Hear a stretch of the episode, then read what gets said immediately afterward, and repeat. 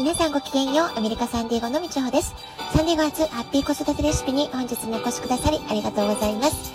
みんな違ってみんないい。ママが笑顔なら子供も笑顔。子育てで悩んでることの解決のヒントが聞けてほっとする。子育てがちょっと楽しく思えてきた。聞いてくださってるあなたが少しでもそんな気持ちになってくれたら嬉しいなと思いながら配信をしております。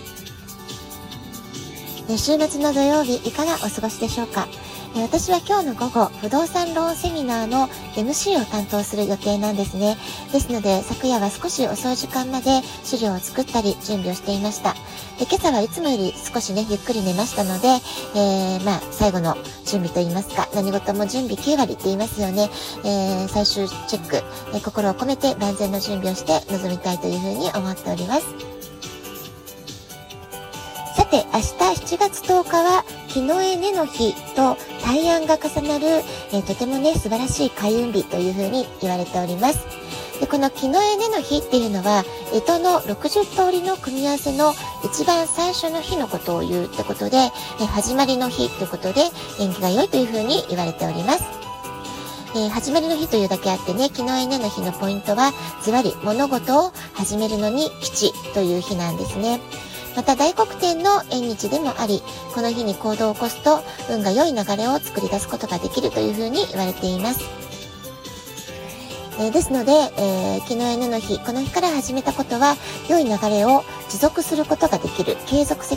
をね、えー、保てるというような意味や意味合いがあったりですとか、え、長く続けたい物事であればあるだけ、この昨日 N の日を選んで始めるといい。まあ、そんな風にも言われております。でね、私これ気のせいかもしれないんですけれども、なんだか今年2022年っていうのは、すごく吉日が多いような、えー、しかもね、なんかトリプル開運日とか、ダブル開運日とか、まあ、そういうこう、いい意味のね、えー、吉日が重なる日がすごく多いなって感じるんですけれども、皆さんはどんな風に感じられていらっしゃるでしょうか？で、一つね、この吉日が多いっていうのも、やはりね、えー、大いなる宇宙の動きといいますか、まあ、そういった影響を私たちが受けてるからってことが言えるんじゃないかなと思います。で一番身近なところで言うと、木星の動きの影響、これも大きいんじゃないかなって感じています。5月11日から7月29日までの間、間え木星はお羊座にあるというふうに言われています。まあ、この時期はね、楽しさマックスというか、えすごくクリエイティビティが刺激される、創造性が拡大する時期というふうに言われているんですね。で、私はこの5月11日の頃何しちゃったかなって考えると、ちょうど日本に滞在していた頃だったんですけれども、本当にね、えー、楽しく楽しく、えー、心のままに大好きな人に会って大好きなことだけして美味しいもの食べてってことでね、すごく楽しい時間を過ごしていたわけなんですよね。ですので、この楽しさマックスっていうキーワードが、あ、なるほどなって私の中ではすごく腑に落ちました。えー、あなたはどんな風にお感じになられてるでしょうか。でね、ちょうどこう、日本も、えーと、昨年まではすごく規制が多いゴールデンウィークだったりしたわけなんですけれども私が今年、えー、過ごした5月っていうのはかなり規制がね、えー、緩くなって、え、皆さん、え外出したりとか旅行を楽しまれたり、まあ、そういったね様子を見ることができました。えですので、ま、ポストコロナというか、あるいはウィズコロナということで、新しい生活の感覚、え生活の、えスタイルというものを人々が感じるようになった。まあ、そんなね、新しいサイクルが始まった時期が、その5月頃だったんじゃないかなって思います。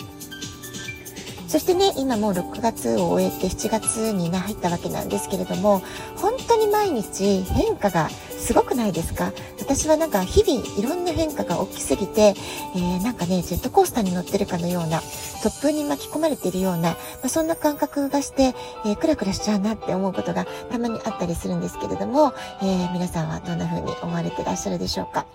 えー例えば日本への入国の規制というのも、私が行った4月の段階と、え今回息子が出かけた7月では、本当にね、随分手順が、え変更になって、まあ、より良くなっていた、改善されていたってことが言えたかと思います。これだ、これまでの制限や制約をブレイクスルーしていこう。まあ、こういう動き、ますますね、え加速していくんじゃないかなっていうふうに感じております。ただ一方でですね、7月29日からは木星が逆行する期間に入っていくわけです。ですので、えー、今月中、まあ今月の終わりまでね、感じている、えー、楽しいなとか、えクリエイティブな、え発想でどんどんいろんなことを、え前に進めていけるなって、まあ、そういったことがね、ちょっと、え収まるというか、まあ、そういう逆行の時期を感じるんじゃないかなって思います。でもね、その逆行するっていうのが決して悪い意味ではなくって、一旦ここで立ち止まって振り返ってみて、あなたにとって必要がないものを削ぎ落とす。本当に必要なものは何なんだろう？いらないものは何なんだろう、まあ、こういったことをね、もう一度見直す、そんなタイミングになるんじゃないかなと思います。このタイミングでもう一度過去を振り返り、その時々の出来事や感情、思考を整理する。まあ、そんなフェーズがね、えー、7月の終わりから秋にかけてではないかなと思います。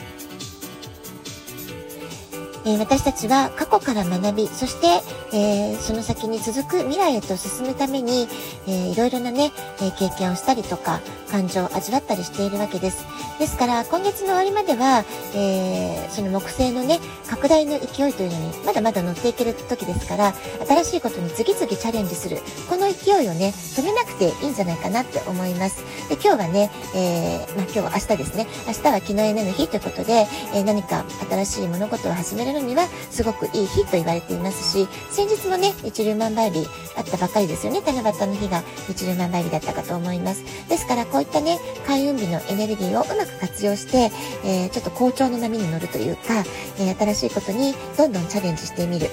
あの、失敗を恐れずね、どんどん前に突き進んでいく。まあ、そういうね、今はエネルギーなので、えー、しっかりとやりたいことをやり尽くす。楽しみながら、えー、チャレンジしてみる。まあ、そういったことをね、楽しまれるのがいいんじゃないかなと思います。そしてあなたの周りにいる、あ、あの人いつもラッキーだなっていう方がいたならば、その方がやっている開運アクションっていうのをどんどん真似してやってみるのもいいんじゃないかなと思います。えー、私もね、ビジネストレーニングなどに参加してますと、よくね、話題になるなって感じるのが、例えば営業成績がいい人はどうしてるかって話になりますよね。でもそういった人たちに限って、how to ではなくて、つまりどうやってたらうまく売れるかってことを追求してるわけではないんですよね。どうやって how to ではなくて、むしろその方たちは営業成績がいいとかビジネスでとても大きな結果を出してる、え、サクセスしてる、成功してるって方は、自分のあり方を昨日より今日、今日より明日、えー、より良い自分であろうと、まあ、そういう自分のあり方を高めていく、自分を毎日磨いていく。まあ、どちらかというとね、外側に働きかけるというよりは、えー、内側、自分の内側に向かって、自分の内面に向かって、えー、自己探求をしていく。まあ、そのことが結果的に良い結果につながったんだよって、まあ、そういう話をね、されることが多いんじゃないかなと思います。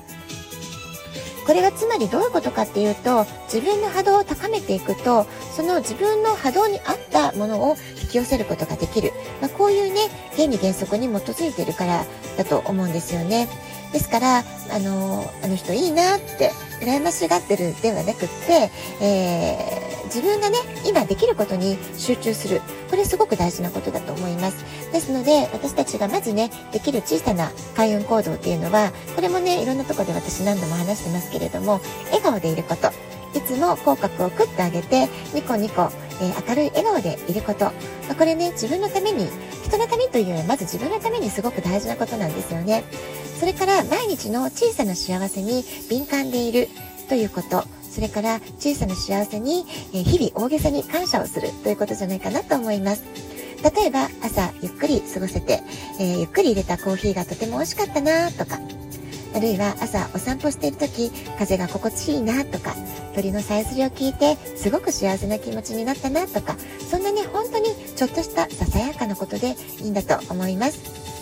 あるいはね、お友達と美味しいケーキを食べたりとか、美味しいご飯を食べて、ああ、生きててよかったってね、え、笑い合うこと、そんなことありますよね。あそういうね、小さな幸せに敏感になって、えー、毎日小さな幸せに感謝して、そしてあなた自身の心をまず満たす。まあ、そういったことからね、始めていくといいんじゃないかなと思います。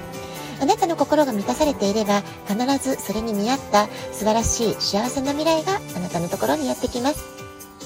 それから運動するのもすごくいいことです。実はネガティブな感情は筋肉に蓄積する。こんな話もあるみたいなんですよね。ですからしっかりと体を動かしたり、筋トレしたりして、えー、放出していく、えー、筋肉に溜まったネガティブな感情をリリースしていく。これもね、すごく大切なことではないかなというふうに思います。はい、毎日小さな幸せ探し、えー、ぜひね、一緒にやっていって